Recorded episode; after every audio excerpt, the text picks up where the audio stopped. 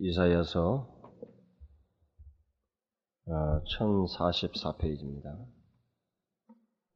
이사야서 63장 19절 한 절만 보겠습니다. 잠깐 이해를 돕기 위해서 제가 15절부터 64장 1절까지를 좀 읽을까요? 63장 제가 15절부터 읽겠습니다. 주여 하늘에서 굽어 살피시며 주의 거룩하고 영화로운 처소에서 보옵소서. 주의 열성과 주의 능하신 행동이 이제 어디 있나이까? 주의 베푸시던 간곡한 자비와 긍휼이 내게 그쳤나이다. 주는 우리 아버지시라. 아브라함은 우리를 모르고 이스라엘은 우리를 인정치 아니할지라도 여호와여 주는 우리의 아버지시라. 상고부터 주의 이름을 우리의 구속자라 하셨거늘 여호와여 어찌하여 우리로 주의 길에서 떠나게 하시며 우리의 마음을 강팍해 하사 주를 경외하지 않게 하시나이까? 원컨대 주의 종들 곧 주의 산업인 지파들을 위하사 돌아오시옵소서. 주의 거룩한 백성이 땅을 차지한 지 오래지 아니하여서 우리의 대적이 주의 성소를 유린하였사오니 우리는 주의 다스림을 받지 못하는 자 같으며 주의 이름으로 칭함을 받지 못하는 자가 자같이 되었나이다. 원컨대 주는 하늘을 가르고 강림하시고 거기까지만 읽겠습니다. 제가 제목은 그 하나님의 영광에 대한 목마름이라고 그랬습니다만은 일종의 부담이겠습니다. 그 제목을 가지고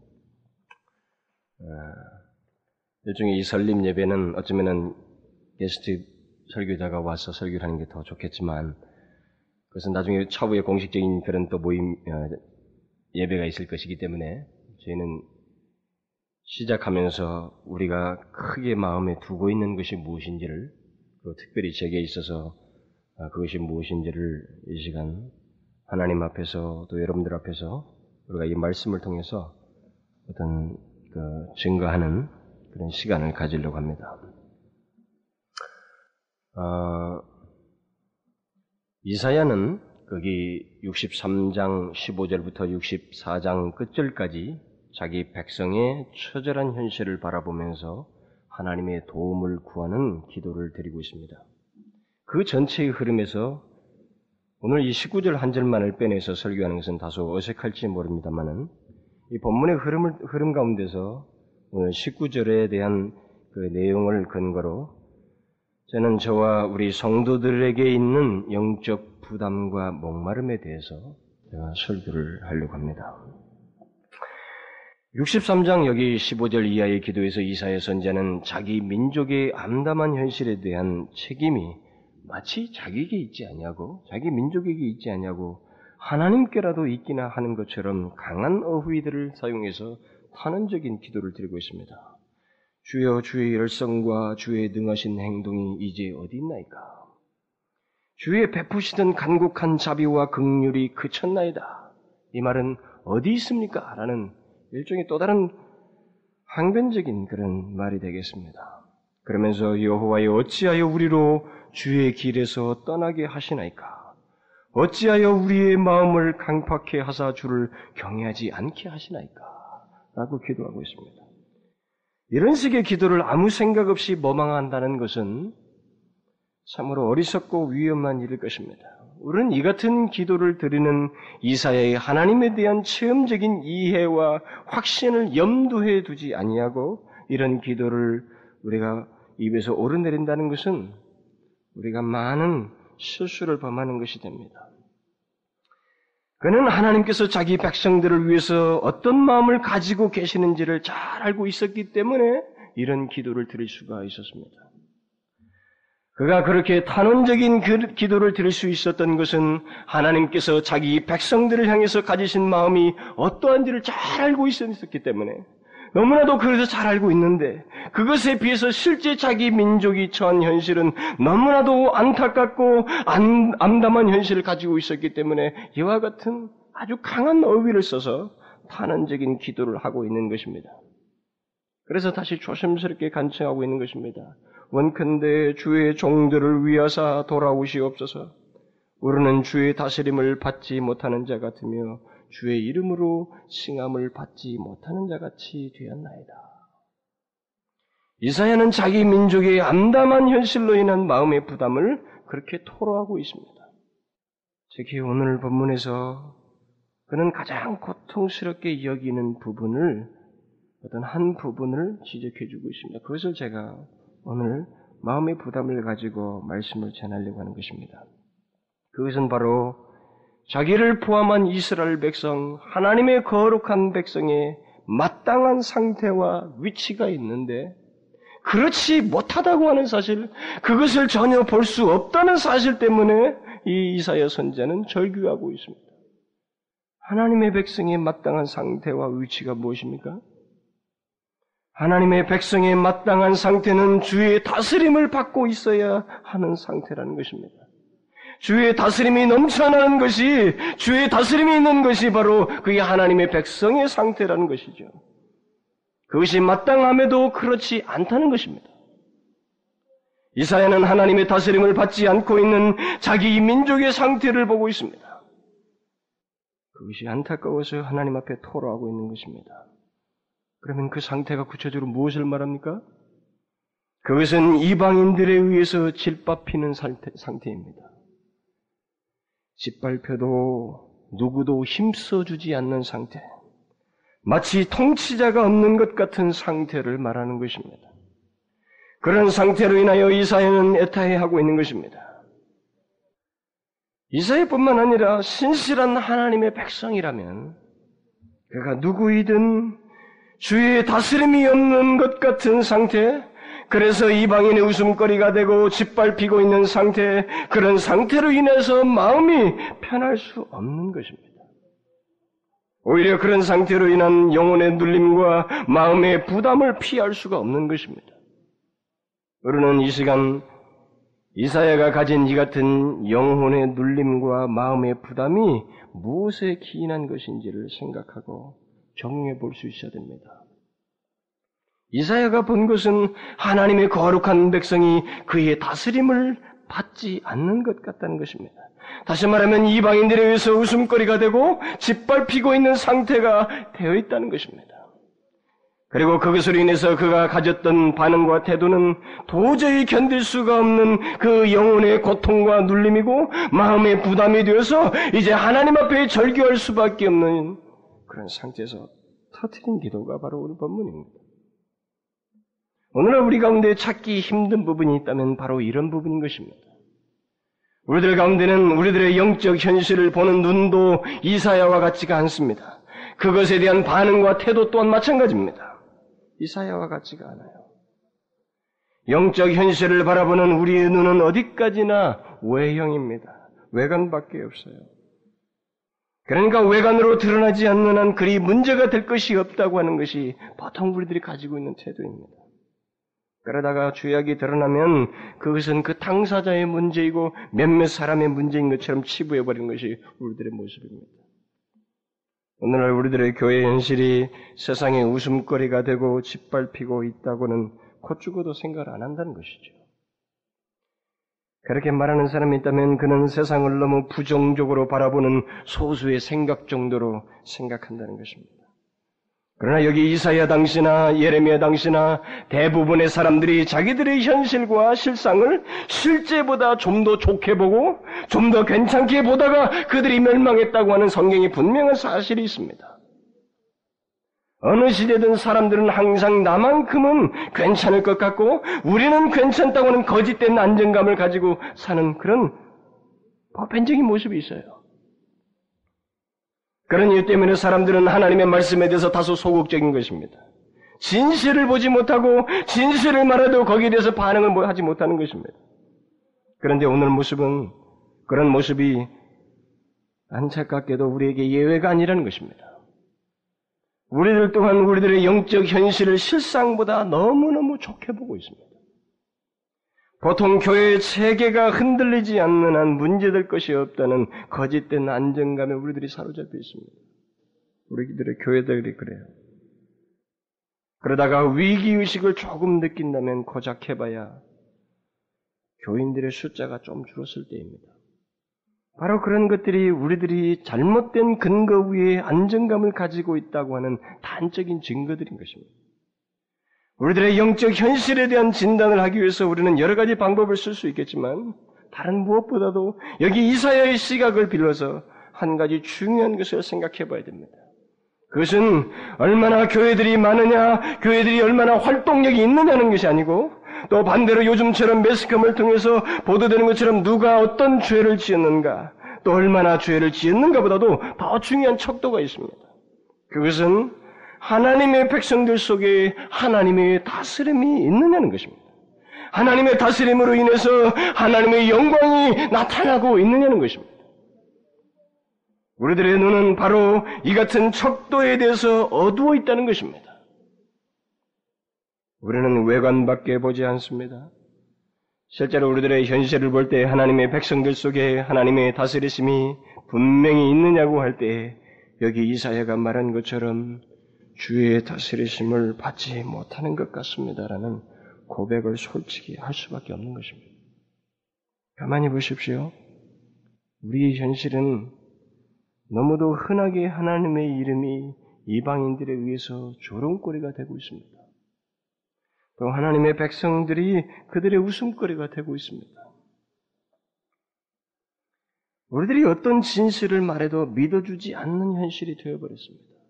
우리가 하나님을 믿는 사람들이고 그리스도인임에도 불구하고 우리, 우리들이 어떤 말을 하여도 그것을 진실로 여겨주지 않는 현실을 우리가 지금 당하고 있습니다. 도저히 하나님의 영광을 우리를 통해서 볼 수가 없는 현실을 우리가 가지고 있다는 것입니다. 바로 이것이 우리의 영적 현실이 어떤지를 말해주는 가장 중요한 척도입니다. 현재 우리 교회의 외형은 우리의 영적 상태의 중요한 척도가 될 수 없습니다. 하나님께서 예레미야에게 성, 성전 문 앞에 서서 무엇이라고 외치라고 시켰습니까? 모든 것이 제대로 돌아가는 이스라엘 향해서 무엇이라고 외치라고 그랬습니까? 모두가 제사라오는 그 회중들을 향해서 너희는 이것이 여호와의 전이라 여호와의 전이라 여호와의 전이라는 거짓말을 믿지 말라. 성전을 향해 들어가는 모든 거민을 향해서 하나님께서 그렇게 메시지를 하라고 시키셨습니다.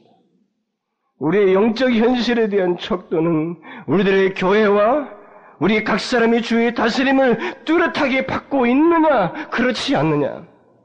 그래서 하나님의 영광이 공고히 드러나고 있느냐, 그렇지 못하느냐에 달려 있는 것입니다. 그런 시각에서 여, 또 여기 이사야처럼 우리 조국 교회를 보고 우리 그리스도인들의 실상을 보야만 합니다. 우리들의 실상을 보야만 해요. 여러분은 우리 조국 교회가 주의 다스림을 뚜렷하게 받고 있다고 생각하십니까? 분명히 이 부분에 대해서 우리는 만족스러운 답을 얻을 수 없는 상태를 우리가 가지고 있습니다.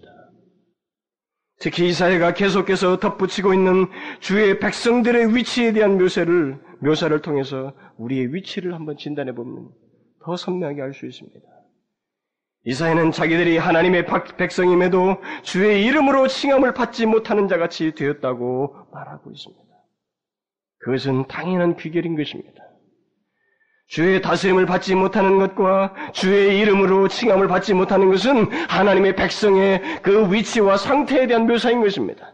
이 말을 쉽게 하라면 쉽게 묘사하면 거지와 같은 상태에 있으면서 왕자의 위치를 열망하는 것과 같은 것입니다. 또 전쟁에서 패배하여 온몸이 만신창이가 되어 있으면서 승리하여 개선하여 돌아오는 장군을 연상하는 것과 같은 것입니다. 하나님의 백성의 상태와 위치는 함께 가는 것입니다. 하나님의 다스림을 받는 상태에 있는 그의 백성이면 그들은 주의 영광스러운 이름으로 칭함을 받는 자이고 반대로 주의 이름으로 칭함을 받는 자는 당연히 주의 다스림을 받는 상태에 있어야만 하는 것입니다. 우리는 이것을 기억해야 됩니다. 오늘날 우리 그리스도인들과 조국 교회의 낮은 위상과 위치는 우리들이 하나님의 다스림을 받지 않는 것과 같은 상태로 인해서 생겨난 것입니다. 주의 이름으로 칭함을 받는 자에게 있는 영광스러움과 매력을 우리 조국 교회와 각 그리스도인들에게서 사람들이 발견하고 있느냐라고 했을 때 우리는 회의적인 답을 얻게 되는 것입니다. 분명 하나님은 영광스럽고 지극히 존귀하신 분이시지만 우리의 상태 때문에 그분의 영광과 존귀가 하나의 입담으로밖에 여겨지지 않는 현실을 우리가 가지고 있습니다. 이 사실 아시나요? 이 같은 우리의 현실을 우리는 결코 가볍게 보아서는 안 됩니다. 마치 하나의 사회적인 현상인 것처럼 보아서는 안 된다는 것입니다. 비록 그리스도인과 교회 문제가 사회적인 문제로 두각되고 있어도 우리의 시각에 있어서만큼은 사회적인 현상으로 보아서는 안 된다는 것입니다. 이것은 가볍게 볼 수 있는 문제가 아닙니다. 세상 사람들처럼 그저 아무 생각 없이 비판 한번 해보고 지나가 볼, 지나가 볼 문제가 아니라는 것입니다. 오히려 우리는 여기서 하나님의 다스림을 받지 않는 것 같은 현실에 대해서 그것에 대해서 나타내고 있던 이사의 반응과 같은 태도를 취해야만 하는 것입니다. 그가 자기 민족의 암담한 현실을 바라보면서 취한 태도가 무엇입니까? 그는 지금 비판을 늘어놓고 있지 않습니다. 63장 15절부터 64장 끝절까지 줄곧 우리가 느끼는 것이지만 자신의 영혼의 눌림과 부담을 하나님께 토해내고 있습니다.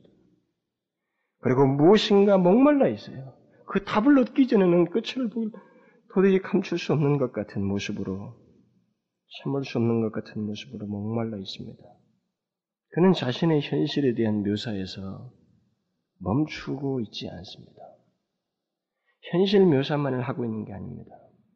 그는 자기들이 주의 다스림을 받지 못하는 자 같으며 주의 이름으로 칭함을 받지 못하는 자 같이 되었나이다 해서 멈추지 아니하고 그는 하나님께 어떤 터져나온 소리를 거기에 덧붙이고 있습니다. 원컨대 주는 하늘을 가르고 강림하소서. 히브리어 원문대로 원문대로라면 여기 63장의 끝절은 바로 여기 원컨대 주는 하늘을 가르고 강림하소서까지 연결되는 것입니다. 그러니까 63장 끝절은 64장 1절 상반절까지 묶어서 읽어야 한다는 것입니다. 그 이유는 이사야가 자기 민족의 현실을 바라보면서 계속 하나님 앞에 논지를 펴나가고 있습니다. 그는 앞에서부터 그 실상을 말하고 그 실상 때문에 견딜 수 없어서 간구의 말을 덧붙이고 또 실상을 말하고 간구의 말을 덧붙이는 방식으로 하나님 앞에 자기 심경을 심각하게 토로하고 있습니다. 그는 하나님께 이런 식으로 기도하는 것입니다. 하나님 우리는 이와 이와 같습니다. 아니 이와 이와 같아야 돼 이와 이와 같아야 되는데 실상 우리가 이렇습니다. 그런데 보십시오. 우리의 모습을 이와 같은 모습을 보십시오. 그러니 원컨대 주의 종들을 위하사 돌아오시옵소서. 라고 이렇게 간구하고 또다시 주의 거룩한 백성이 이와 이와 같습니다. 주의 다스림을 받지 못하는 자 같습니다. 주의 이름으로 칭함을 받지 못하는 자 같습니다. 그러니 원컨대 이 말을 정확히 말하면 오, 오 주는 하늘을 가르고 강림하소서. 이사야는 자기 민족의 암담함을 바라보며 그 현실들을 하나님께 토로하다가 마침내 자기 속에서부터 터져나오는 절규를 멈출 수가 없어서 오 라고 한 겁니다. 그래서 로이 존스 목사님은 이 오를 굉장히 강조합니다. 그 강조하는 이유가 바로 그것입니다. 이것은 모방에서 나온 것이 아니라 계속 말하다가 고백하고 간구하다가 간구하고 말하고 이렇게 하다가 그 실상이 스스로 너무 힘들어서 터져 나왔다는 거죠. 오, 주는 하늘을 가르고 강림하소서. 그렇게 외쳤다는 것입니다. 오늘 제가 말씀드리는 것은 이사야가 무엇을 구한, 구했는가에 대한 것보다 자기 민족의 현실로 인해서 그 같은 마음의 눌림과 부담을 가지고 하나님 앞에서 나타낸 반응과 태도가 어떠했는가를 우리가 좀 유념해야 된다는 것입니다. 그는 자기 민족의 현실을 비판이나 하며 그 현실을 숙명, 숙명으로 받아들이거나 하나의 시대적인 흐름으로 받아들이지 않았습니다. 오히려 그는 자기가 본 현실 때문에 영혼이 너무너무 눌렸습니다. 그리고 그것 때문에 마음이 아팠고 고통했고 그가 가진 부담은 너무 커서 이제 마침내 하나님 앞에 절규하다가 절규하다가 지쳐서 이제 속에서 나오는 한 소리로 외쳤던 것입니다. 오 하늘을 가르고 임하시옵소서. 그래서 그는 우리가 읽기에는 다소 당혹스런 표현과 용어를 사용하여서 하나님께 간구를 해오고 있는 것입니다. 자기 민족의 그런 현실에 대한 책임이 마치 하나님께 있는 것처럼 하나님께 따지듯이 말하다가 마침내 참을 수 없는 자기 심경을 그렇게 하나님 앞에 말하는 것입니다. 주의 다스림을 받지 못하는 자가 같습니다. 또 주의 이름으로 칭함을 받지 못하는 자가 되었나이다. 오, 오, 주는 하늘을 가르고 강림하소서. 이 같은 이사야의 반응과 태도를 보면서 저는 즉시로 우리의 태도와 반응을 살피지 않을 수가 없는 것입니다. 왜냐하면 우리 또한 주의 다스림을 받지 못하는 자 같고 주의 이름으로 칭함을 받지 못하는 자 같은 모습과 상태를 분명히 가지고 있기 때문에 그렇습니다. 문제는 그 다음입니다. 우리도 이사야처럼 우리 조국 교회의 상태와 위치로 인해서 마음의 부담을 갖는 반응과 태도가 있는가라는 겁니다. 우리에게도. 다른 사람은 몰라도 제게는 한 가지가 있어요. 물론 적지 않게 그런 부담을 가진 사람들이 많이 있는 줄 압니다. 그런 사람도 제가 잘 알고 있고요. 그러나 제게 생긴 마음의 부담과 열망이 있습니다. 저는 그것을 마지막으로 말씀드리고 싶어요. 저는 예전에 조국 교회의 현실에 대해서 상당히 비판적이었습니다. 현상 자체에 비판적이었어요. 어떤 잘못과 오류가 있을 때 그 대상자들에 대한 저의 시각은 대단히 냉소적이었습니다. 비판에 있어서 다소 예리한 것이 마치 그 시대를 리드하는 것처럼 생각했었습니다. 그러던 저에게 하나님은 몇 차례에 걸쳐서 저의 생각을 부수시고 제가 가장 예민하게 보아야 할 것이 무엇인지를 깨닫게 해주셨습니다. 그것은 사건과 현상 자체가 아니었어요. 또 교회들의 외관과 성도들의 외적인 삶이 아니었습니다. 그 모든 것들 속에 가장 근본적이면서 영원한 그 한 가지를 보게 하는 시각의 변화를 주셨습니다. 그것은 바로 하나님의 영광이었어요. 하나님의 영광은 단순한 구호가 아니었습니다. 그것은 생각 없이 붙여둘 표가 아니었습니다. 그것은 우리 조국 교회의 전부이야만 하고 우리 그리스도인들의 최고이야만 한다는 것입니다. 심지어 온 열방이 알아야 할 최우선적인 것이에요. 그 하나님의 영광이 없는 교회는 죽은 교회이고 성장과 같다는 사실을 심각하게 알게 되었습니다. 또 하나님의 영광과 무관한 삶을 사는 사역자나 그리스도인들은 허수아비라는 사실을 깨달았습니다. 또 우리의 모든 세상은 하나님의 영광의 유무와 관련해서만 비추어 봐야 하고 그것에게만 가치가 부여된다는 사실을 깨닫게 되었습니다. 성경에 기록된 위인들, 하나님을 깊이 깊이 알았던 사람들에게 그와 똑같은 깨우침과 체험이 있다는 사실을 알았습니다. 하나님의 영광이 사라졌을 때 슬퍼할 줄 모른다는 것은 더 이상 하나님의 백성이 아니라는 사실을 깨달았습니다. 그런 자들에 의해서 행해지는 것은 죄악뿐이고 동시에 하나님의 이름을 모욕하는 일밖에 없다는 것을 알았습니다. 자기가 처한 환경과 교회와 개인 개인의 삶 속에 하나님의 영광이 나타나기를 구한다는 것, 또 그것을 위해서 산다는 것은 하나님의 백성들에게 생명과도 같은 것이고 피할 수 없는 것이라는 사실을 알았습니다. 그런 깨달음이 깊어지면 깊어질수록 제 눈에는 우리의 현실이 더 안타깝게 다가왔고 너무 멀게만 느껴졌어요.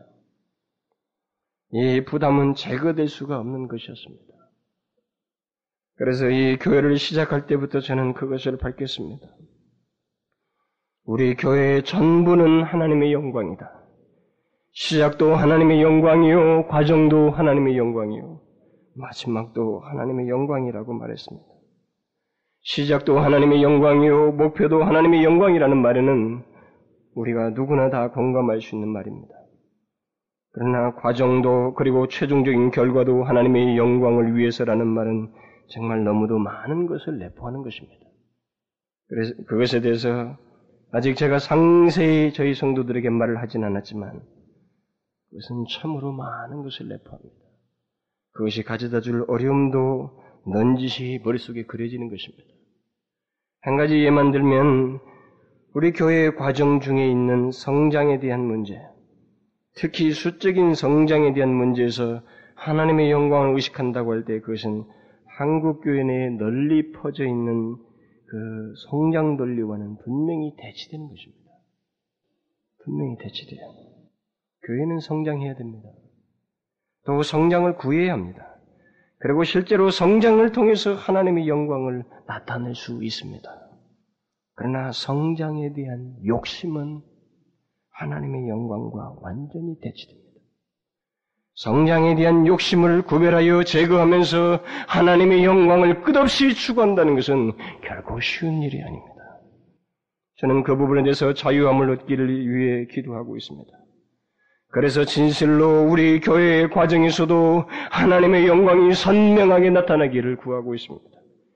이 교회를 설립하면서 우리 성도들은 저와 함께 하나님의 영광에 대한 목마름이 있습니다. 우리 교회 안에서뿐만 아니라 우리 조국 교회 위에 현재의 낮은 영적 상태로부터의 회복을 넘어서서 공고히 드러날 하나님의 영광에 대한 목마름을 가지고 있습니다. 그리고 그것을 구하기로 했습니다. 더 나아가서 그리스도를 알지 못하는 종족들 속에서까지 하나님의 영광이 선포되는데 우리가 사용되기를 바라는 열망을 가지고 있습니다. 이 목마름과 열망에 따라 세운 하나님, 하나님의 영광에 대한 다른 표현인 하늘 영광 교회를 저는 여러분들에게 기도를 부탁드리고 싶습니다. 다른 사람, 다른 목회자, 또 다른 교회가 어떠하느냐에 대한 관심보다 또 그들은 저러니 우리는 이러해야 한다는 생각보다는 먼저 내 안에, 우리 교회 안에, 그리고 우리 조국 교회 안에 하나님의 영광이 공고히 드러나는 문제에 대한 마음의 부담부터 해결받고 싶은 것입니다. 이 같은 부담이 조국 교회 위에 하나님의 영광이 다시 선명하게 드리워지는 일의 시작이요 선한 징조가 되었으면 좋겠습니다. 저는 부흥, 부흥에 대한 역사를 정, 공부하면서 최초의 부흥의 시작은 한 사람이 가진 깊은 영적 부담에서부터 시작되었다는 사실을 발견했습니다. 저는 그게 인위적으로 제게 생기지 않았다고 봐집니다.